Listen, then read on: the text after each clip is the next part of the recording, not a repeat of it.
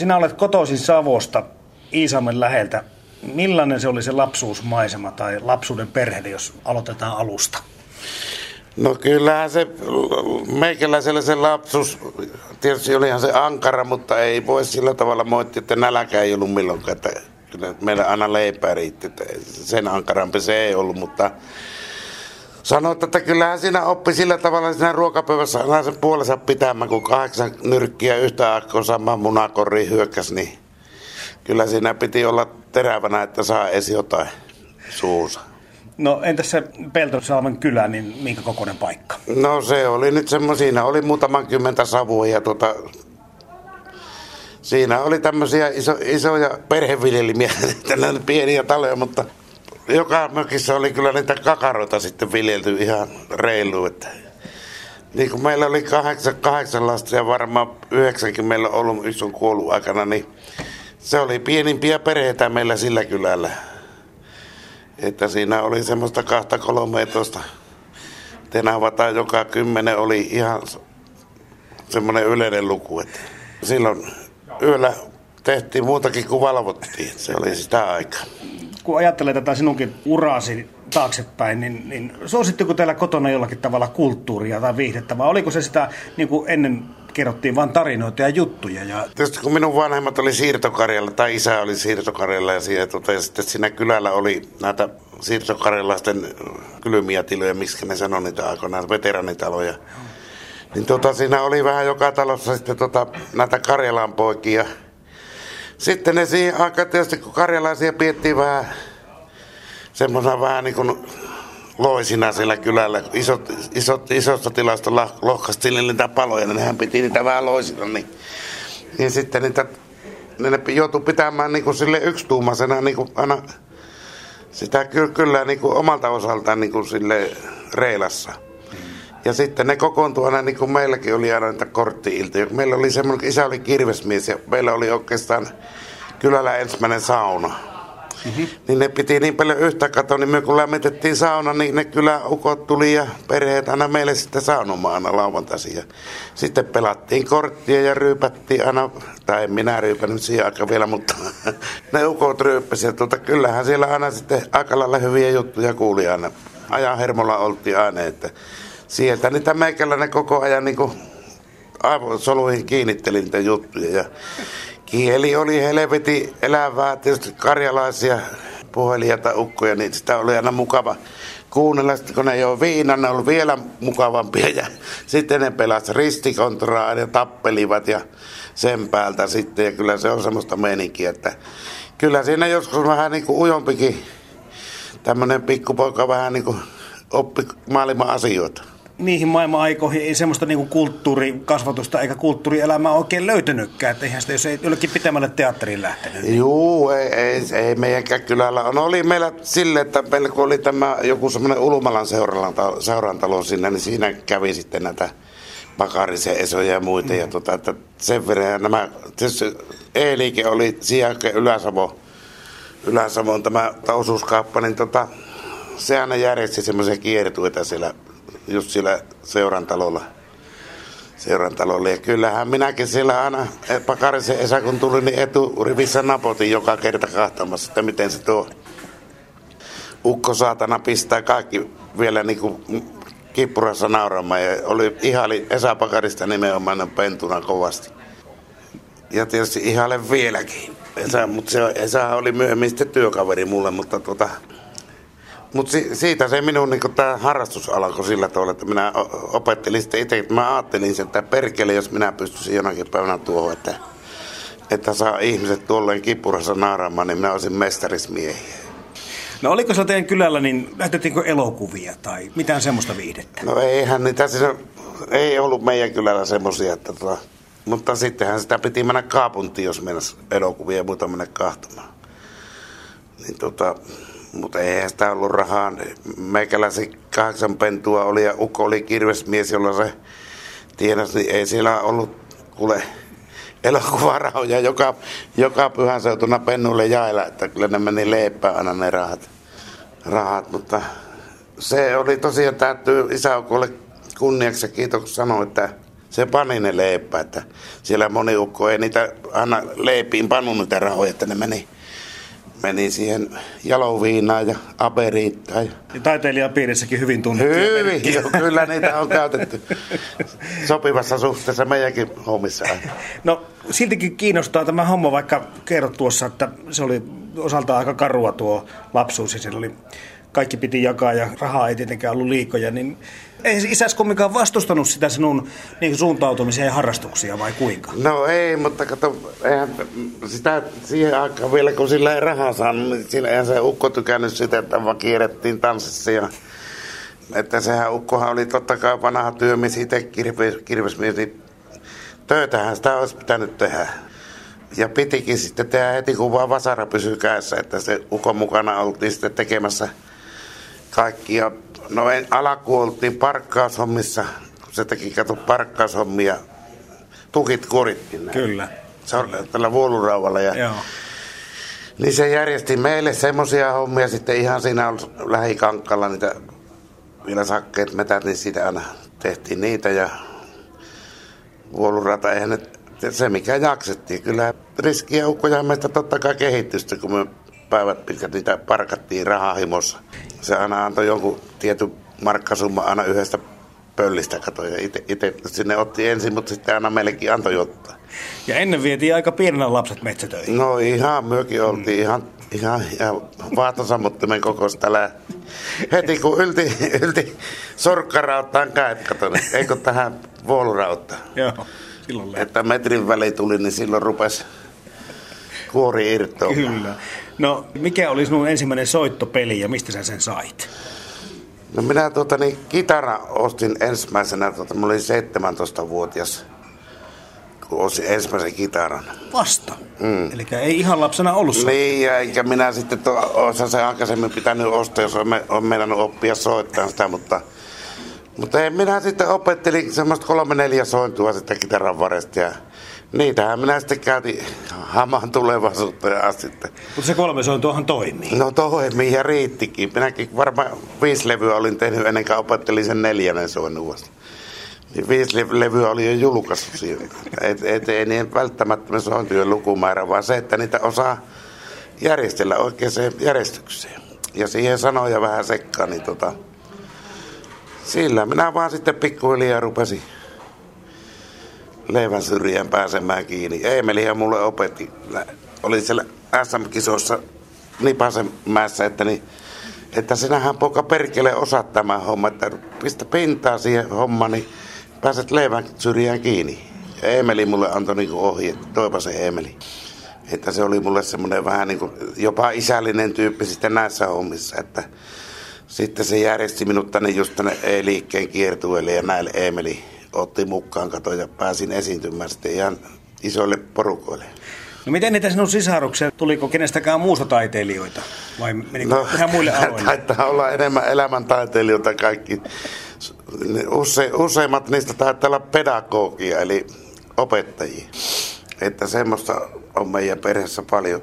Onkohan tämä kaksi vai kolme opettajaa. No niitä sitten insinööriäkin on tuota, Masaveli on tuolla etelässä rakennustarkastani, jossa on se Vantala. Että meitä nyt on niin kuin ymmärrät, että niitä on kaikeksi sitten. Kun sulla on tuo vitsi ja kasku jutun kerronta niin hyvin hanskassa, niin onko se lähtöisin jo sieltä niin kuin ihan kapaloista? Kyllä, kyllä mä luulen, että se kato kuitenkin sen asioiden painotukset niin kuin jutun kerronnossa on tärkeää, että, että ne painotukset on kohdallaan. Ja sitten silloin oikeassa kohdassa painotetaan oikeita asioita ja sille, että sitten just lopussa aina sitten tulee se orgasmi. Niin. että niin, kyllä se, se on tullut varmaan siinä ihan luonnosta. Tietysti mä oon kuunnellut Iisalamassa, oli helvetin hyviä jutun kertoi ihan, ihan näissä jopotteluporukossa, missä mäkin pyörin silloin nuoruudessa aika paljon. Niin tota, kyllähän niitä siellä kapakassakin sitten alkoi oppimaan näitä juttuja ja siellä kyllä, että sieltäkin on osa sitten ihan kopia. Niin kuin vitsit tietysti onkin, että nehän kuullaan toisilta ja ne ja sitten kuka osaa kertoa ne parhaiten, niin sehän niistä sitten, niin kuin minäkin olen hedelmät korjannut sitten toisten jutuista, että ennen omasta päästä kaikki on keksitty. Yle Puhe. On, onko sisaruksissa kovia jutunkertoja? No, Ei niissä oikeastaan ole. Sanotaan, että isä oli melkoinen suupaltti sille, että se kun pyöri rakennuksille ja sekin osaa niitä asioita ilmasta niin kuin oikealla tavalla, että, että niin kuin Savossa nyt sitten olikin jo tapana, että eihän siellä mitään niin kuin sanota suoraan, että sehän sanotaan aina vähän vierän koivun kautta ne sulla on semmoinen niin tuttu tausta niin kuin monella muullakin miehellä, että koulu ei ole välttämättä kiinnostunut, mutta silti olet insinöörismies. Että kuitenkin niin kuin se jossakin no. vaiheessa alkoi se opiskelukin niin maistua ja kiinnostaa. No kyllä se täytyy tunnustaa sekin homma sillä tavalla, että kun minä teku aikoinaan lähin, niin ei siinä ollut mitään muuta hommaa, kun ei ollut töitä, niin sitten kun tiesi, että opiskelemaan kun pääsin, niin silloin jo sai opintolaina.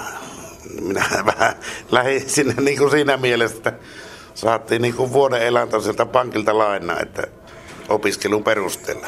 Että minun olisi pitänyt mennä rakennusinsinöörikouluun, mutta kun me tehtiin niitä omakotitaloja, niin niistä ei saanut kato yksityisiltä, ei saanut noita työtodistuksia.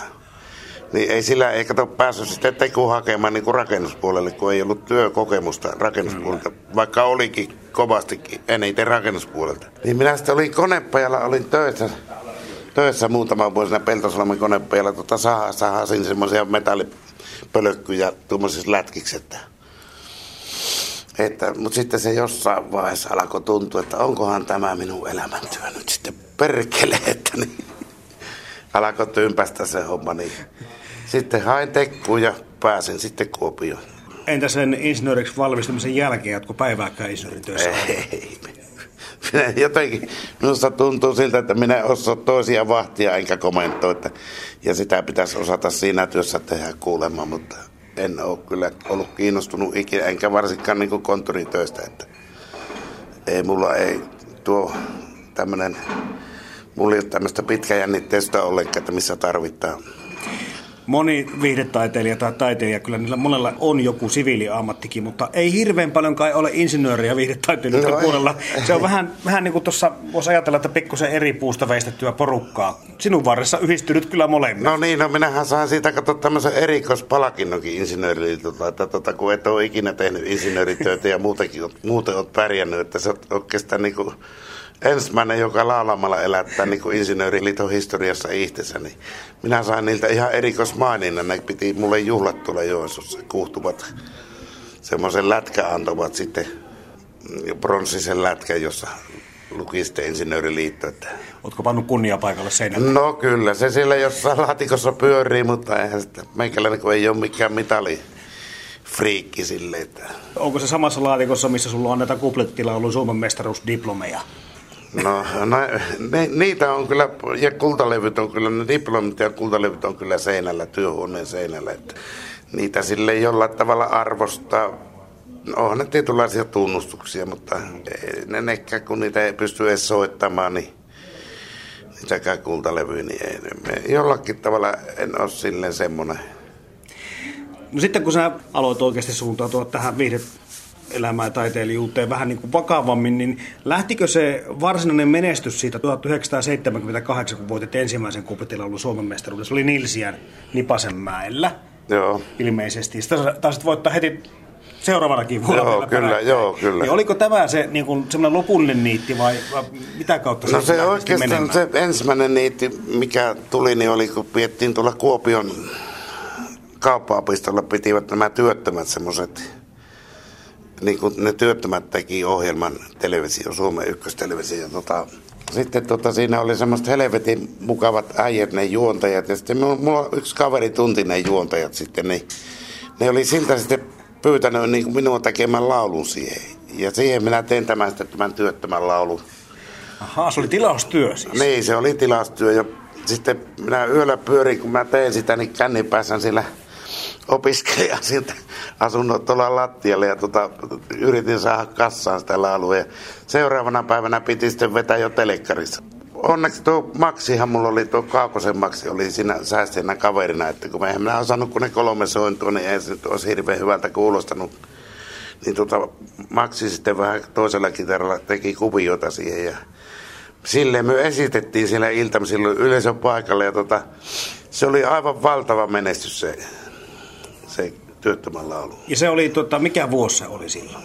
se oli 70, varmaan 70, no 78 vuonna se oli, mutta 78 oli nuokin ekat. Kyllä.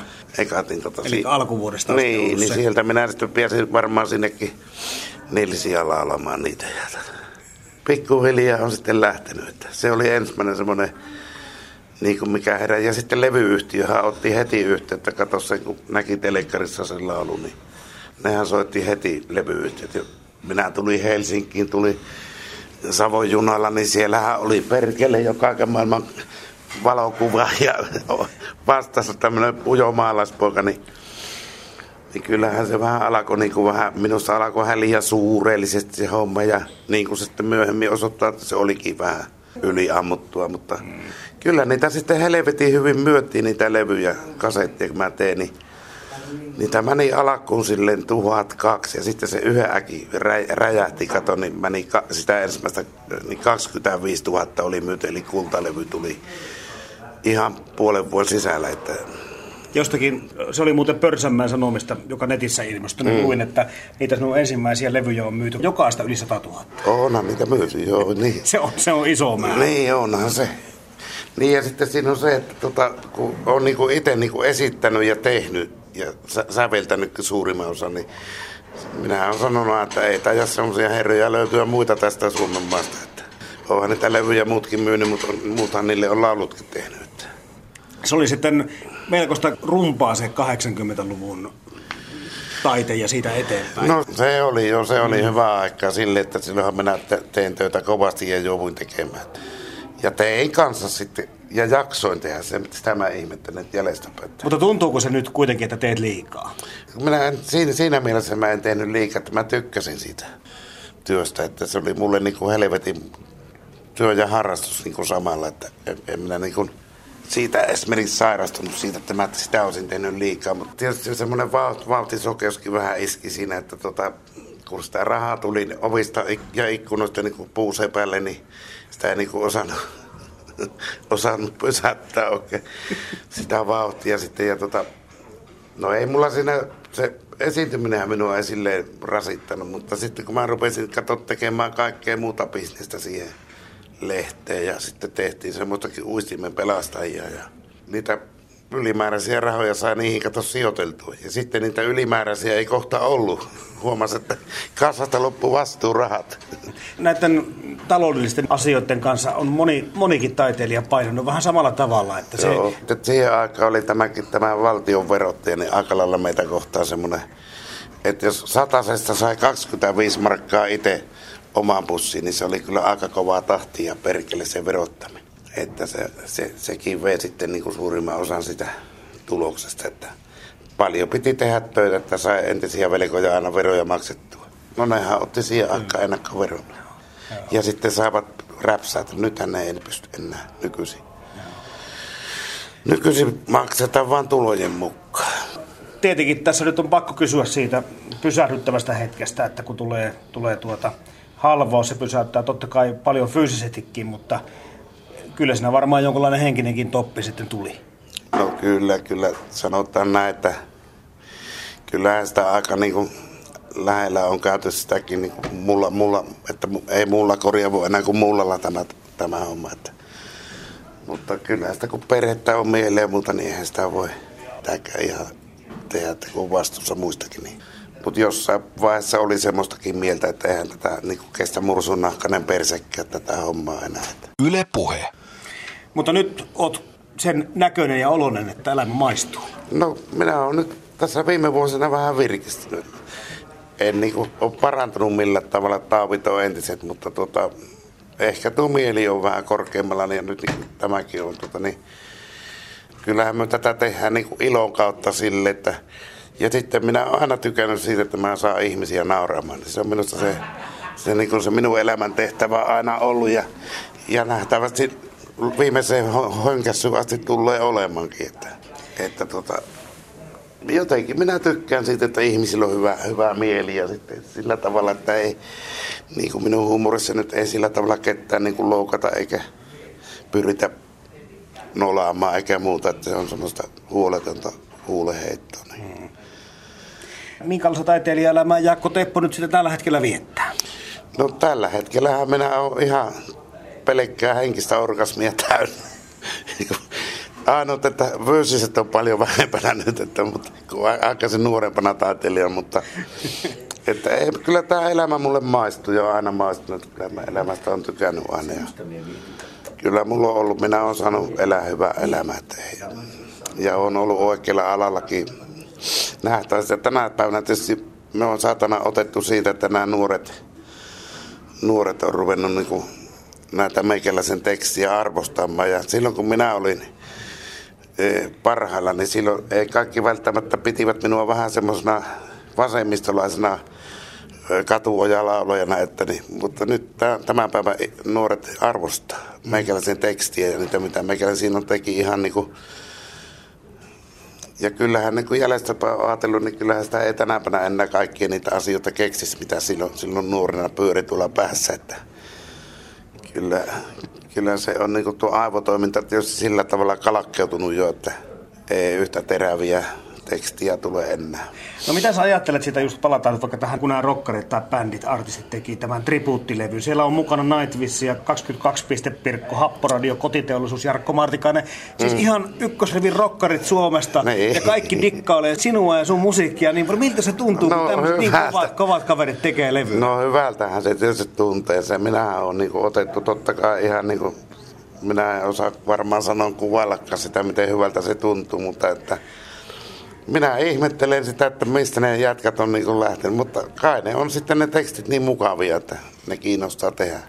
Tässä on nimittäin nyt pakko ottaa se asia esille, että jos tämä sinun suosio perustuisi pelkkää huumoriin, niin sinä olisi käynyt kato kuin tyynelle, että se olisi ollut muutaman vuoden. Mutta kun ne. tämä on kestänyt vuosikymmeniä, mitä tämän takana on? Mikä on se sanoma, mitä Jaakko Teppo haluaa välittää ihmisille? Koska mm. täysin katuuskottavaa on tykätä sinusta, vaikka on minkälainen Michael Monroe. Näin se on. Ei, mutta se on minä, silloin kun minä tietysti minä olen ajatellut aika sille nuoresta miestä lähti aika järkevästi sille, että minä en koskaan niin puuttunut esimerkiksi näihin päiväaiheisiin. Että, ja niistä politiikka te... pois. No politiikka, jo, se, no tietysti se kuuluu siellä takana, mutta, että, mutta se, että tuota, en ole niin päivän, päivän tuota, niin jutuista tehnyt mitään, että mä oon aina pyrkinyt tekemään semmoisia vähän pitkä, pitkäaikaisempia juttuja ja oon kyllä siinä onnistunutkin, että Kyllä tänä päivänä jostakin Pamela laulustakin vielä moni muistaa oman nuoruutensa, että minkälaista se oli, kun Pamela tuli. Ja nämä tuota, telekkaria. Niin kyllä mä aika elävästi sen sain sitten paperillisen Pamela-hommankin. Että. No se on yksi hiteistä kyllä. No se on hittipiisi mm. mm. nimenomaan. Mulle on ehkä kaikkein niin kuin varhaisin muisto sun musiikista on kyllä Hilma ja on. Ja sekin on, tota, nyt tässä musikaalissa se esitetään espanjaksi, että Meillä on semmoinen kaveri, joka laulaa sen korkealta ja kovasti ja sitten vielä espanjaksi. Että... Sitä muutama vuosi sitten oli tämä onnenkeräläiset musikaali, jo, mm. jolla, jolla kiersitte. Ja nyt on tätä, jo toista vuotta tehdään tätä Jaakko Teppo Goes to Mallorca kevätkiertuetta. Mm. jos nyt vähän kerrot, että mitä kaikkea tässä musikaalissa tapahtuu. No kun minä en mielellään siitä rupea kertomaan sen verran, minäkin olen liikemies, että jos juoni että niin ei sitä tule kuka kahtomaan. Että niin. No meno, menosta voi nyt voit ainakin kertoa jotakin. No se menokin kuuluu siihen samaan juonne, että no se kertoo siltä, kun Keihanen alkoi järjestää näillekin maaseudun ihmisille näitä mahdollisuutta käydä Mallorkalla tai jossain Etelämaassa tuolla alkoi niitä lentoja, halapoja lentoja järjestää, niin Tämä kertoo siitä, että mitenkä hymyilehestä voittaa tämä kylän juoppoporukka niin tämmöisen Mallorcan matkan ja sitten ne huomaakin, että me ollaankin jo koneessa saatana ja, sitten, ja korkealla, niin siitähän tämä niin kuin lähtee tämä hauskuus. Sitten kun ne huomaa, että kukaan ei ole ennen käynyt Mallorcalla, niin sitten yksi saa päähän, että perkele, me otetaan tuo sikaa saatana oppaaksi, niin, kun se on ennen käynyt, kun se joulusa vietti aina Mallorkalla, kato, ei, ei halunnut kuolla, niin se aina kun tuli jouluaika, niin se lähti Mallorkalle karkku. Ja siitä, siitä se niin kuin kertoi, ja tota, sitten sen sijaan kommellukset siellä ja sitten näiden, näiden kaljaveikkojen kommellukset ja Mallorkalle ja Tullissa ja kaikki nämä hommat, mitä siihen aikaan tapahtui. Tässä on niin kuin, tavallaan pyyhkästy pölyt niin kuin semmoisen sen aikaisen huumorin päältä pois ja siitä on sitten kasattu ja sinne laulut sekkaan sovitettu uudestaan. Mm. Ja tässä on nyt semmoinen iloinen tilanne, erilainen tilanne kuin edellisessä kiertueessa, kun minä olen tässä kaikkien oikeuksien omistajia tota, näissä levyissä ja muissa, niin niitä et sillä tavalla tarvi, se kuuluu tähän tuot, tuottamiseen, kun mä itsekin tuottajana tässä nyt. Tällä poikien, tämä on minun poikien virma, tämä huvilevittäjä Van Panemia. Niin tota, ja minun pojat nyt soittaa tuossa housebändissä ja ne on ihan minun mielestä ne on aika lahjakkaita poikia sille, että kumpikin on tuossa. Ja sitten tuota, meillä on helvetin hyvä bändi tuossa. Siinä on neljä ruusun rumpali. Kämy Kämäränä soittaa rumpu ja sitten siinä on kuunkuiskajien basisti Samsa Asikainen ja sitten on yksi joonsulainen kitaravirtuosi Pertti Velleri. Että siinä on kovia jätkiä, niistä se kyllä, joka niin kuin musiikista ymmärtää jotain ja tulee kuuntelemaan, niin kyllä tajuaa, että nämä on ammattimiehiä. Ja sitten minun poika on kanssa ihan helvetin hyvä, hyviä sävellyksiä tehnyt ja minun poikahan kävi tämä Tuussa Piitterä, tämmöinen venäläismusiikkia tekee Venäjä, Venäjässä. Nehän kävi tuolla Moskovassakin. Ne oli siellä ihan pääpaikoilla torilla esiintymässä silloin kilpailussa aikoinaan, niin tota, ne oli Suomeen edustivat siellä ainoana bändinä. Ne oli 1018 ehokasta oli sinne, tota, niin nämä pääs nämä Tuussa Piiterän pojat sinne, niin se on, minusta se on aika helvetin saavutus. Kun ajattelet, että sielläkin ne radiot, niin ne on vähän pikkusen isompia, että 40 miljoonaa kuuntelijaa, niin siinä pääsee vähän niin kuin esille. Yle Puhe. Jaakko Teppo kuplettikilpailut, Jaakko Teppon musikaalit, tribuuttilevyt. Tässä on nyt kaikenlaista semmoista asiaa, niin, niin kuin sinun ympärillä pyörii edelleen, Joo. vaikka olet niin kuin vetäytynyt itse näistä taiteilijan töistä. Millä tavalla se niin kuin seuraat tätä tohinaa? Kyllä, minusta on niin kuin hirveän mukava, että tämmöistä tapahtuu meikäläisen ympärille. Ja minä olen sitä ylpeitä on. Ja niin kuin tämäkin kiertue, niin siitä, siitäkin pitää olla ylpeitä sopi nuorille lahjakkaille taiteilijoille järjestettyä niin kuin työpaikkoja, kun ne tulla niin kuin uusi residentti lupasi, että hän pistää tämmöisen seminaarin pystyyn, jossa sitten nämä nuoret ruvetaan hoitamaan kondiksen nämä nuoret syrjäytyneet, niin ne on niitä, siellä niitä puheita, mutta me tehdään täällä tekoja. Me järjestetään niille mahdollisuuksia ja töitä ja sillä tavalla tehdään tämmöisiä kiertoja. Sekin on osa syynä siihen, että me on lähtenyt itse tähän mukaan, että mä tykkään sitä puolesta, että taitavat ihmiset saapi niin kuin tehdä sitä, minne haluaa. Koska mullakin oli silloin aikoinaan vähän, kun minä tota,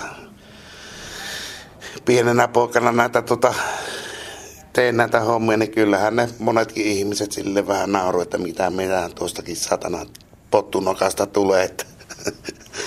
Mutta minä, mulla oli aina mielessä, että noille näytetään vielä jonain päivänä, miten heränneet veessä. Se oli mulla semmoinen perusajatus. Ja kyllä minä nyt omasta mielestä on sen näyttänyt ja sen takia mä oon niin helvetin tyytyväinen tänä päivänä, että, että mulla on mennyt nyt sitten ihan mukavasti tämä elämä, tämä loppuelämä, mitä tässä nyt on jäljellä tätä. Oletko pystynyt tämän halvauksen jälkeen tekemään mitään luovaa työtä? No minä kirjoitan sen verran, että mä kirjoitan tuota semmoisia omasta mielestä huumoripitoisia kolumnia tuonne Joensuulaiseen Heililehteen. Karjala Heili, joo. Karjala Heili, niin tota, siinä kerran kuukauteen kirjoitan. Mutta kyllä se, täytyyhän se sanoa, että kyllä se ei tuu, enää tuu nuppi enää pelaa ihan niin kuin nuorempana pelasi. Että mm. Kyllä siellä jotakin tukoksia on tullut vähän niihin suonniin.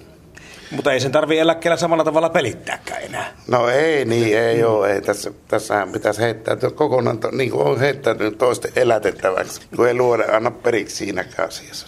No, sä kerroit, että sä oot semmoinen niin kuin luonteeltasti ilon tuoja ihmisille. Minkälaisia tunteita se sitten mahtaa ihmisissä aiheuttaa? Tai tuntemuksia? No se on tuolla, niin kuin näissä, nyt näissä, just näissä konsertissa aina, kun meikäläinen sitten tulee lopussa aina lavalla, niin tota, huomaa sen, että se aiheuttaa ihmisissä semmoisiakin tunteita, että siellä aikuiset miehetkin itkee saatana. Että, ja kyllähän se ihan sama aiheuttaa sitten meikäläissäkin, että, että kuitenkin pohjimmiltaan tämmöinen aika lailla hiljaisen oloinen köyhän talon poika, niin kyllä se aina semmoiset käypi selkärankaa aina meikäläisellekin, että ei se niin helppoa ilman kyyneliä tuota lavalta lähteä. Ja se huumori on siis tämmöinen juttu, minkä päälle tai varaan tai sisään voi niitä sanomia sitten laittaa? No niin, on sinne. Minä niin kuin, tämä on työntänytkin, että minä en niin kuin vittuille kellenkään suoraan niin kuin en poliitikolle enkä muille, mutta se aina näpsähtää pikkusen sieltä rivien välistä aina. No näitä kuplettilaulukisoja pidetään ja musiikaalia nyt tässä järjestellään, niin onko sulla niinku semmoista tuntumaa, että onko työn jatkajia Suomessa tällä hetkellä? No ainakin mä toivoisin ja kyllähän niitä niin me yritetään hakkea niitä just tämmöisiä, jotka itsekseen. Että kyllähän Suomessa semmoiselle miehelle on työpaikka päivänä, joka itse ja suhteellisen halavasta, halavalla hinnoilla tekee, niin kuin minäkin teen aikana, että, että se oli aina sen mukaan se maksu, mitä oli, katoin, että maksella on varaa, että en minä köyhiltä ottanut paljon, enkä, mutta sitten jos oli tota, niin luki siellä koktaa joku tämmöinen suluissa, niin sitten pantiin yksi nolla aina sen mukaan, miltä itsestä tuntuu aina, että Niillähän oli varaa maksaa enemmän. Mutta samalla rahalla ne maksoi, Suomen rahalla kaikki. Miten nyt tätä aikaa, kun eletään ja asiat on tällä, tällä mallillaan kuin on, ja tuossa puhuttiin jo aikaisemminkin vähän nuorten syrjäytymistä ja muusta. Mm. Tästäkin olisi niin kuin varmasti hyvää materiaalia sellaiselle ihmiselle, joka lähtisi tekemään. Kyllähän tänä päivänä on aiheita riittää, mm. ei siinä mitään. Mutta se on toisaalta, se, sekin on semmoinen tietynlainen taito, että pitäisi olla semmoisia äijä tai akkoja, jotka älyä sen, että se jos tämän päivän jutusta tehdään laulu tai muu, niin se saattaa ensi viikolla jo entinen laulu, että se, se menee vanhas tänä päivänä vielä äkkiämmin kuin ennen vanhaa. Niin, niistä pitää olla myöskin jotain semmoista universaalia, mikä kestää myöskin. Niin, me ajan, mm. ajan kestävyyttä pitää olla, Joo. silloin se toimii. No miten huolissaan sä oot tästä nykykehityksestä? Mä oon yrittänyt sitä jollain tavalla korjata itse, että näitä saataisiin näitä asioita parempaan järjestykseen, mutta oon huomannut sen, että – että kyllähän nämä ihan samanlainenhan se ihminen on vielä tänä päivänä, kun se on ollut minunkin nuoruudesta. Ei se ole muuttunut miksi pahemmaksi vaan maailman tilanteet ja muut. Että samalla tavalla tapetaan lapsia ja ihmisiä ja toisen värisiä arvostellaan. Ja ei tällä ihmisyydessä niin on mennyt huon, huonompaan suuntaan minun, minun elämän ajan. Että se on niin kuin, toisaalta se on helvetin surkeata, mutta toisaalta ei sille yksi kuka ihminen itsekseen maha mitään, vaikka haluaisi tehdä miten hyvä. No entäs tuo huumorin tila Suomessa? Naurattaa. No, no mietin itse sitä, että mietin sitä, että monelle kun televisionkin huumoriohjelmalla sinä pystyt nauramaan, niin kyllä se on aika, aika harvalla, missä edes naurattaa. Että alkaa useammassa humoristiohjelmassa, niin kuin meikäläistäkin itkettää, niin ei perkele, siinä on joku pielessä. Mutta ei kehtaa kollegoja ruveta hirveästi arvostelemaan, kun ei enää itse silleen varmaan pysty semmoista hommaa tekemään muutenkaan. Mutta me pyritään tekemään tämmöisiä, mihin me pystytään, niin kuin tämäkin musiikaali, niin mä luulen, että tässä pyyhkästään vanhojen juttujen päältä pölyt pois ja esitetään ne helvetin hyvin tuolla lavalla uudessa, uudessa muodossa, niin ainakin tähän asti on toiminut.